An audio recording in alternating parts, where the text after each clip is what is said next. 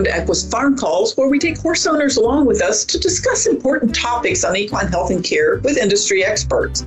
Today, we're talking to Dr. Emily Schaefer about electrolytes in horses. Equus Farm Calls is brought to you in 2022 by Farnam, the makers of Max Flex XR Extended Release Joint Supplement. Your horse's joints work around the clock. Shouldn't your joint supplement do the same?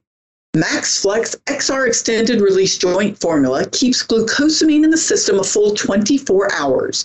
Extended release technology slowly releases glucosamine, providing a constant supply to the joints. That's 24 times longer than other joint supplements. A win for you and your horse. Provide support for hardworking joints with MaxFlex XR extended release joint formula. One daily dose provides 24 hour joint care to help keep your horse in motion. I'm Kim Brown, group publisher of the Equine Health Network. Emily Schaefer is a veterinarian who is boarded in internal medicine. She's a clinical assistant professor of internal medicine at the Marion DuPont Scott Equine Medical Center at the Virginia Maryland College of Veterinary Medicine and is currently a fellow in equine emergency and critical care at The Ohio State University. Thank you, Dr. Schaefer, for joining us today on Equus Farm Calls to talk about electrolyte. Thank you for having me, Kim. I'm so happy to be here. Well, we really appreciate this, and this is this is a good one because I don't know about your our listeners where they're living, but man, it is hot this summer where I'm living. So let's start a little bit about what are electrolytes and why are they important to horse health? Or that's a great place to start. At the basic physiologic level, when we're talking about electrolytes, what we generally mean are three of the most important electrolytes, which are sodium, potassium, and chloride. And what they are are ions. They are um, sodium and potassium are positively charged ions, and the chloride is a negatively charged one. And you know, sort of back to our our um, science classes in, in grade school and, and high school and college that these negatively and positively charged ions move across the, the borders of the cells uh, as appropriately determined by many different physiologic functions. And what that does is keep water in certain places where it should be, whether that's inside or outside the cell. It helps um, cells signal to each other what's going on in their local environment. And so when a horse goes through different physiologic stress periods, those electrolyte levels can change, sometimes significantly. And most commonly, that's related to dehydration. Um, as a horse loses water, those electrolytes have to shift and move and keep the cells functioning appropriately, even when there's less water than there was there before. The two other ones that I'll add, and we can talk about as we move on, are additional electrolytes that are most important in horses that are sweating excessively, like those endurance horses. And those are magnesium and calcium. Those are other ions that are present in uh, lower quantities in the horse, but they're they can be just as important when you're talking about athletes and, and significant exercise. And that's really important. And I mean, I know I don't know about our listeners, but in my area of the country, man, it has been already really hot this year. And horses just standing in the field are sweating. And then when you go out to work your horses they really are sweating. So uh, i know that there's a difference. So let's let's start with our athletes. When we're out whether we're working cows or in an arena we know our horses are sweating and they're losing these these important electrolytes. So what do we do about that? And tell us a little bit about what they're losing Right, exactly. So these electrolytes, when when you combine those two that I mentioned before, sodium and chloride, that's exactly what table salt is, and that's primarily what's being lost in in sweat. That's why sweat is salty.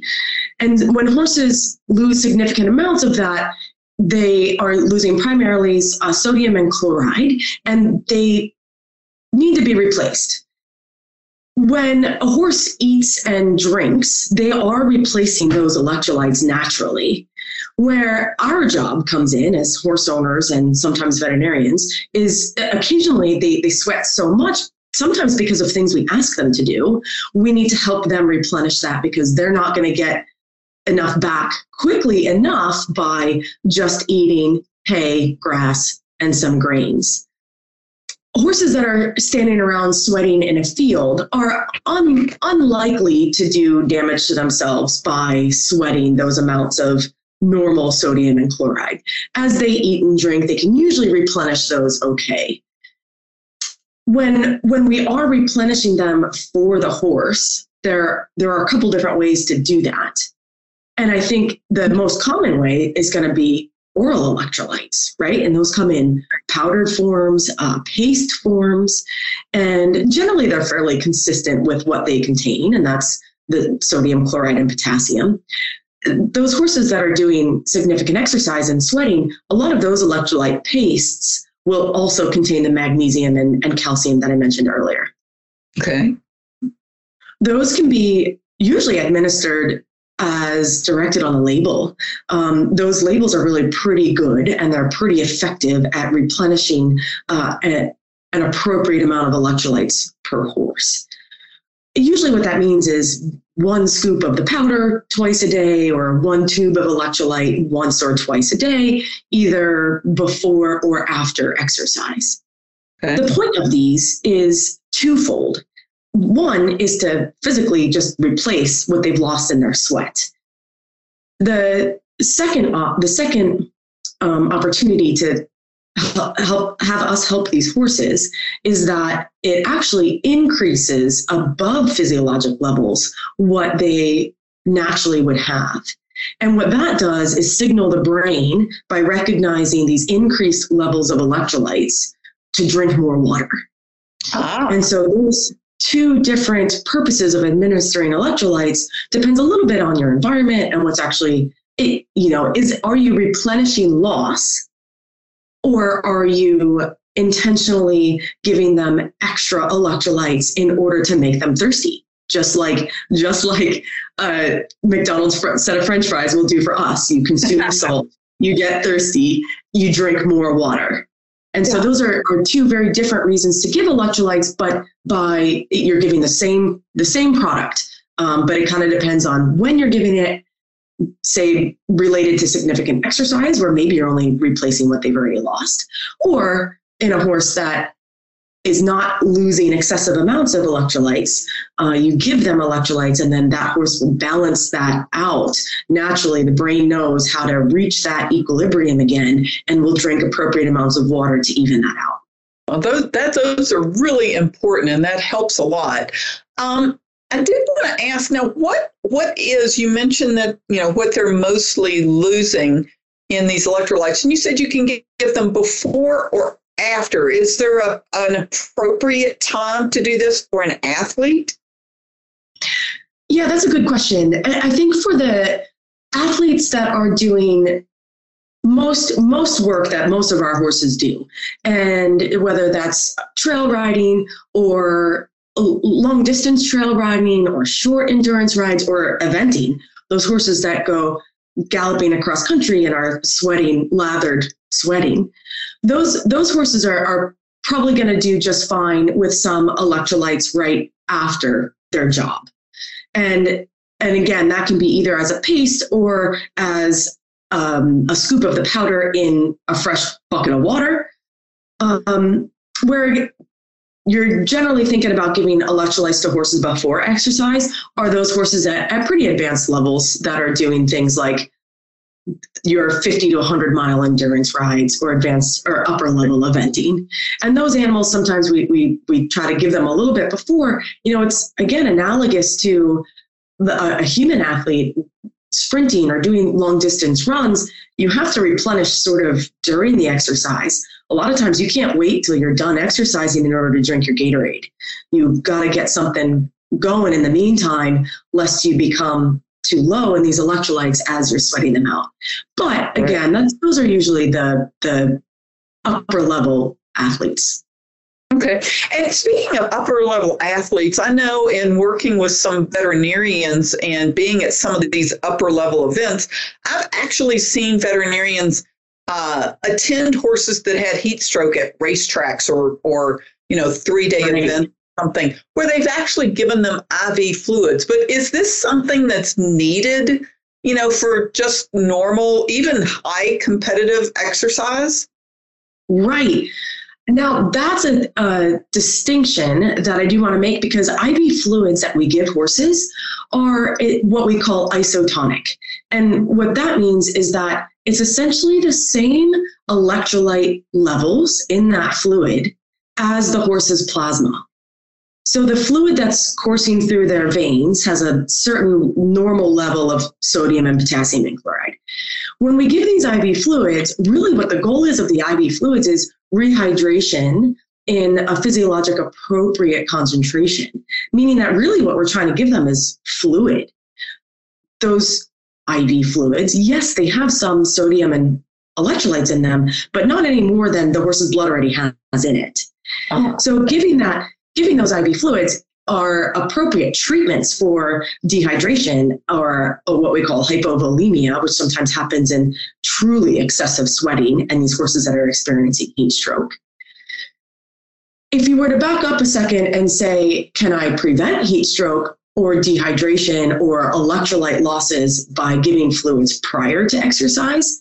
That's usually uh, not only not necessary, but not recommended the uh, amount of fluids that you'd have to give a horse in order to truly volume load them is much more than is typically given. And it's not recommended to volume load them before they're going to go through some significant cardiovascular exercise. Okay, that's, the, that's a really good point. Yeah, yeah. And then um, the last comment I'll make about that is that when those horses are getting IV treatments, for something like heat stroke, those are large volumes of fluids, like 20 liters, 10 to 20 liters. Ow. Yeah. And so if we're just giving a horse, you know, one to two liters of IV fluids, I, I can assure you that's, um, I haven't actually run the math on that, but that's approximately like us drinking, you know, eight to 16 ounces of, of water. Like it's something, but it is not going to correct dehydration and it's certainly not going to prevent any abnormalities. Okay, that's a good point. And I'm going to ask you something else. You had mentioned, you know, there, there's pastes and powders that you can use with electrolytes. So, how do you get a horse trained to drink elect- electrolytes? Because I know sometimes I've I've given them when we've been out on a long working cows or doing some things, and you try and get back and give them some electrolytes, and they're like, "No, thanks. I'd rather just have water." Right, right. You know, to some extent, that's okay. I do let the horse pick a little bit. If you offer electrolyte water and they refuse it and they drink plain water and they're cooled out enough to eat a bit, sometimes I'll trust the horse on that. But to answer your question, which is a, a great question, because some horses will just turn their nose up at anything different, even when they do need electrolytes. Uh, I found experimentation to be really quite helpful and finding a flavor that your horse likes or adding a flavor that you know your horse likes. Some horses love certain flavors of Gatorade. Some horses love apple juice. Some horses love grape jelly. Um, some horses love a handful of sweet feed dumped into a water bucket. And then you can add a, a scoop of electrolytes. And in trying to get to the sweet feed at the bottom of the bucket, a horse will actually consume more water plus those electrolytes than they maybe would have otherwise. Oh, those are really great tips. I'm gonna have to try those. And I'm gonna I'm gonna swap a little bit because I have heard some of my horse owner friends talk about, oh, the weather's getting ready to change, so I need to give my horse some electrolytes. And I'm not quite sure what that is, but I've I've heard this too much not to just ask an expert about it. That's a great question. The current season that we're in now, the summertime, is the same conversation that we've been having about whether or not the horse is sweating excessively and do they need replacement of those electrolytes. So I would follow those similar guidelines in the summer, where if a horse is out at pasture sweating normally and they have normal access to clean fresh water and hay and grass, they're, they probably don't need supplemented. Um, if they're sweating excessively, then you can help them out with a label recommendation of some electrolytes once or twice a day for a couple, one to two days at a time. Similar to that, eh, the opposite is actually in the winter when I do recommend giving electrolytes to horses sometimes. And what happens in the winter is the water gets too cold for a, a, horse to really enjoy drinking. And you might think this would happen in the summer, but really it happens in the winter when the water's cold. Horses stop drinking. they continue eating their normal roughages, and that's when they get impaction colics. And that's where quite literally the ingesta material within the large colon dehydrates and it gets so dry that they can't move it through, they can't pass their manure, and then they get impacted. And that will circle back a little bit to that comment of giving supra physiologic levels of electrolytes. And in these horses, if you know a cold spell is coming, and this can go for most horses, but especially if you know you have a horse that doesn't like to drink in the cold.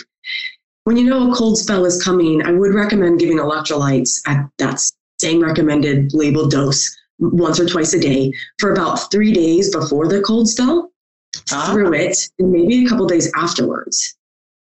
And the, the reason I'll, I'll give you for that is, is twofold that the the you need to attain that supra physiologic level to actually stimulate that thirst response. And then generally that thirst response overrides the horse's um, opinion on the temperature of the water. And that and you'll get water into them that way and you can prevent impaction colics.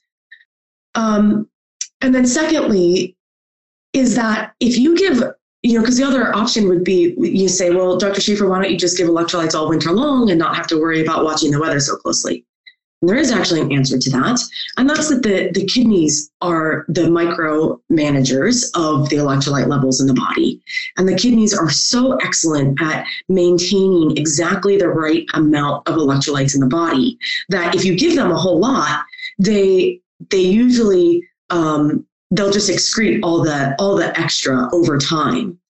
And so if you give them uh, electrolytes at a regular rate, you won't achieve super physiologic levels because the kidneys kind of wise up. And the kidneys say, we are all of a sudden getting inundated with sodium and chloride. We better up the ante here and really excrete even more. And so at some point, the body actually adapts, and then you're no longer actually uh, stimulating a thirst response because the kidneys are doing what they're supposed to and keeping the levels at the at the normal levels. And so you sort of have to surprise the organs every once in a while. Three days before a cold snap and through it, and a couple days after, in order to, to really achieve that effect that you're looking for. Ah, okay. That is uh, that is a really smart thing to think about. So yeah, that that helps all of us who live in. I live in Wyoming now. I used to live in Kentucky. Oh, wow. Yeah, in Wyoming, we know when there's going to be. Oops, here comes the week of the minus whatever degree. So that's right. a great tip. Although I have a heated water, you know, I don't. Yeah, and that'll help a lot. But still, that's yeah, it's, it's a good tip just to do to to keep them a little healthier.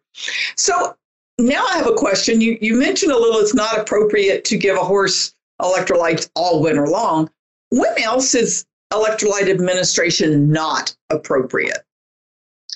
Yeah, that's a good question. I think if you believe that you're treating something specifically with an electrolyte paste. I've certainly seen some people get into a little bit of a pickle because they maybe, maybe they're right. Maybe the horse does need electrolytes, but I would just encourage you that electrolytes are not really a specific treatment for any particular problem. If, if you think you're giving electrolytes because the horse has a problem, I would encourage you to contact your veterinarian and, and get an opinion on what could actually be underlying that problem.